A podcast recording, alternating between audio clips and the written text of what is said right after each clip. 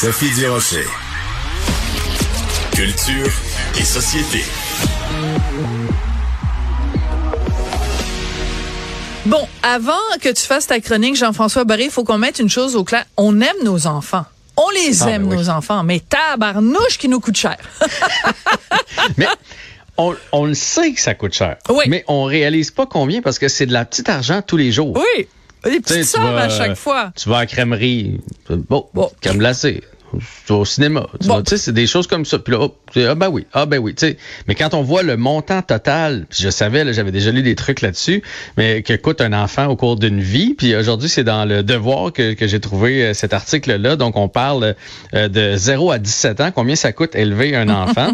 et là, les données qu'on a, c'est en 2014 et 2017, mais on Ouais. était capable de, d'ajouter l'inflation là-dessus. là. donc, combien ça donnerait aujourd'hui? Alors, en 2014-2017, c'était 293 000 dollars de 0 à 17 ans. Toi puis moi, il en reste un bout à payer, même à 17 ans. Parce C'est que, pas fini. ben, Après moi, là, l'université de ma fille n'est pas en train de se payer tout seul. Enfin, donc aujourd'hui, en, en chiffre d'aujourd'hui, ce serait 356 000, ce qui veut dire en moyenne 1648 dollars par mois. Puis là, ça c'est pour un, hein? Ah ouais? Ça, imagine ceux qui en... Toi, t'en as deux, hein, c'est ça? Ouais. Ouais, nous, à la, maison, on en a trois. On en a trois. Euh, donc un euh, Richard et moi puis Richard a deux filles d'un- d'une union euh, précédente. Mais euh, mais on les adore on les aime Oui. mais tabarnouche Oui. qui coûte cher fait qu'écoute Oui, donc puis- 356 000 et c'est intéressant parce que ça fait tout aussi toute une réflexion parce que donc ça veut dire que si t'es euh, si t'es euh, quelqu'un qui gagne bien sa vie ben le coût d'avoir des enfants est pas du tout le même que quelqu'un qui en arrache en même temps la société euh, canadienne la société québécoise vient quand même en aide en aide aux parents Mhm. toi tu le reçois sûrement euh, tous les mois quoi que je pense que c'est la femme qui le reçoit Euh, le Ah, ouais, ouais. soutien aux soutien aux parents là? Ouais, mais tu sais, ça, c'est un prorata aussi de, de, Ouais. de nos salaires. là. Puis ma blonde a une bonne job, moi aussi, fait qu'on n'a pas reçu euh, des sommes. Mais oui, euh, oui, on aide. Puis ce qu'on apprend quand même dans cette étude-là, c'est que même si tu es monoparental, même si tu as un faible revenu, il y a une limite que tu peux descendre. Ah oui. tu sais.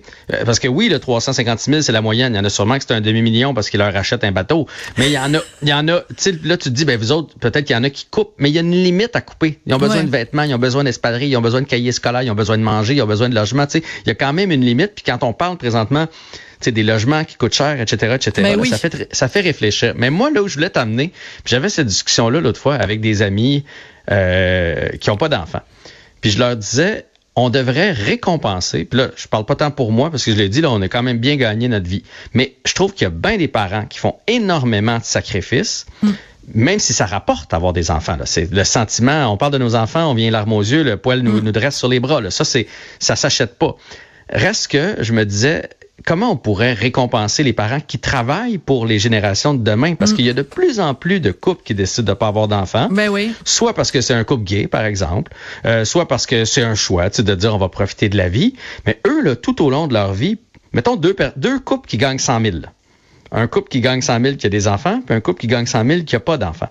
Mais le couple qui gagne 100 000 avec des enfants, on s'entend que tu sais, les vacances, les, Ah les oui. vêtements, euh, la voiture, tout, tout, est, tout est diminué. Puis probablement que l'argent pour leur retraite, etc., euh, vient de passer aussi sûr sur le dos des enfants. Fait que quand ils vont aller arriver à la retraite, ils vont avoir beaucoup moins de sous que, que l'autre couple. Donc, tu sais, pourquoi pas, mettons, ar- arriver à la pension, tu as eu des enfants, ce serait bonifié pour toutes les, pas les sacrifices, je trouve que c'est un gros mot, mais que tu as fait tout au long de ta vie. Parce que si un jour on veut des enfants pour nous soigner quand on Et va être voilà. vieux, là, ben, Donc, euh, mon couple qui a hmm, pas je d'amis, il va se servir de mes enfants pour les soigner, là. Ouais. Alors c'est très intéressant parce que bon, ben comme tu le sais, moi je suis née en France. Mon frère euh, habite en France. euh, Il a quatre enfants et la société française c'est très particulier parce que euh, on, on, on aide énormément les familles, ce qu'on appelle les familles nombreuses, mais au-delà de ça, quand tu es euh, euh, parent en France, pour chaque enfant, on diminue ta tarte d'impôt. C'est-à-dire qu'à chaque euh, enfant, tu as un pourcentage de moins d'im- d'impôts à payer. C'est une façon pour évidemment encourager la natalité, mais aussi pour tenir Exact. compte exactement de ce que tu viens de dire. C'est-à-dire que la société dit, on reconnaît que toi, individu Jean-François Barry, tu contribues à la société québécoise ou la société française. Tu contribues à la société en dépensant de l'argent, en ayant des enfants. Donc, on va le compenser en te demandant moins de contribuer par le biais des impôts à la société. Et ça pourrait être une façon de faire au, au Québec ou au Canada, justement, de, de, de rééquilibrer les choses entre les familles qui ont des enfants puis celles qui en ont pas. Moi, j'aimerais ça. Mais tu sais, j'ai pas trouvé la solution. Ça peut être celle-là, ça peut être de bonifier une fois à la retraite. Mais je veux dire, généralement, le, le, père et la mère qui ont des enfants, ils vont faire moins d'heures supplémentaires. Euh, parfois, tu vas réussir moins à monter en général, c'est plus la mère qui va le faire. en général, je ben, vais juste dire. Oui, mais de plus en plus, c'est partagé, mais ce que je veux dire, c'est, veux, veux pas, cet impact-là, tout mm. au long de ta carrière, va avoir une différence à la fin. Je blaguais l'autre fois avec mon couple d'amis, mais tu sais, j'ai dit, vous autres, là, vous allez dans des cinq étoiles. Moi, j'ai jamais été dans des cinq étoiles. Mm. Parce que parce que je paye pour quatre. Ben oui, c'est ça, ça, augmente tout. Tu sais, vous autres, votre belle voiture, puis tout est tellement. Imagine quand t'as pas d'enfant, comment l'argent mm. rentre vite, puis que t'as pas de dépenses. Mais puis là, j'ai dit, vous autres, vous allez. On exagérait. J'ai dit, quand vous allez être vieux, vous allez être dans une belle maison de retraite. Puis moi, je vais être dans un CHSLD parce que j'aurais pas sais, tout l'argent que j'aurais pas ramassé. Mais là, je caricature. Mais c'est le cas de, tu sais, moi, je prends l'exemple de mes parents, de la mhm. classe moyenne. Tu sais, ils en ont travaillé une shot. Là, puis quand je vois la photo de ma mère là, dans ma tête, dans les estrades au hockey, là, mais d'après mhm. moi, là, Atom puis oui, Bantam, elle a le même manteau sur le dos. Tu sais, elle changeait pas à chaque année parce qu'elle faisait des sacrifices pour avoir des enfants. Puis je me dis, comment ça se fait que ça lui est pas remis tout ce temps investi pour la société de demain, parce que elle, ce que ça a donné, c'est des enfants et des petits enfants qui vont euh, gérer cette société-là, mhm. fournir, fournir au fonds de pension, fournir, fournir à tout. Tu sais, fait que je, me semble que ce serait une bonne idée de redonner aux parents qui investissent du temps comme ça. Mais ce que j'aime de ton de ton parallèle, et c'est pas évidemment pour pointer du doigt les gens qui ont pas d'enfants, parce que moi pendant des années j'en voulais pas, puis euh, c'est à 42 ans que j'ai eu un éclair de génie en me disant bon ben coudon, ce serait peut-être le temps de de faire quelque chose. Ah ouais, t'as passé 42, Sophie? J'ai 58. je niaise. Très drôle. Elle est très drôle. Comment déstabiliser une animatrice en lui parlant de son âge sur les ondes? Euh, mais ce que je veux dire, c'est que euh, le, le, parallèle que tu fais, et c'est là que je trouve que c'est très sensible de, de, ta part et très juste, c'est que on fait pas juste avoir des enfants, on, on fournit à la société des citoyens qui euh, vont contribuer à la société. C'est pas juste, euh, on fait pas des, des enfants juste pour notre plaisir à nous là. Euh, on, on, on, fournit aussi des citoyens à un ensemble, une collectivité, tiens appelons-la comme ça. Et, euh, et donc c'est une contribution supplémentaire à la collectivité que les gens sans enfants n'ont pas. Ils contribuent différemment là. C'est pas une contribution qui est meilleure ou moins bonne. C'est une contribution qui est différente et c'est en effet peut-être important de la reconnaître, cette contribution-là.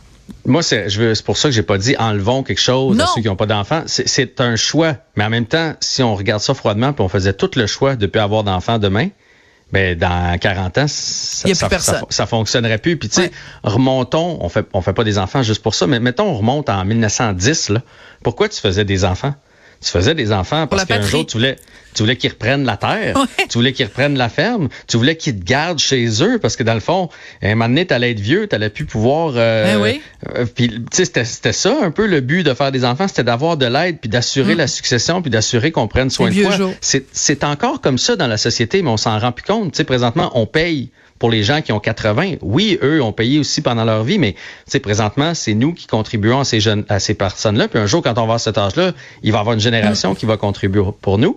Puis ce que je trouve, c'est que les parents, particulièrement les familles moyennes, monoparentales, etc., souvent, là, tout au long de leur vie, vont faire des sacrifices.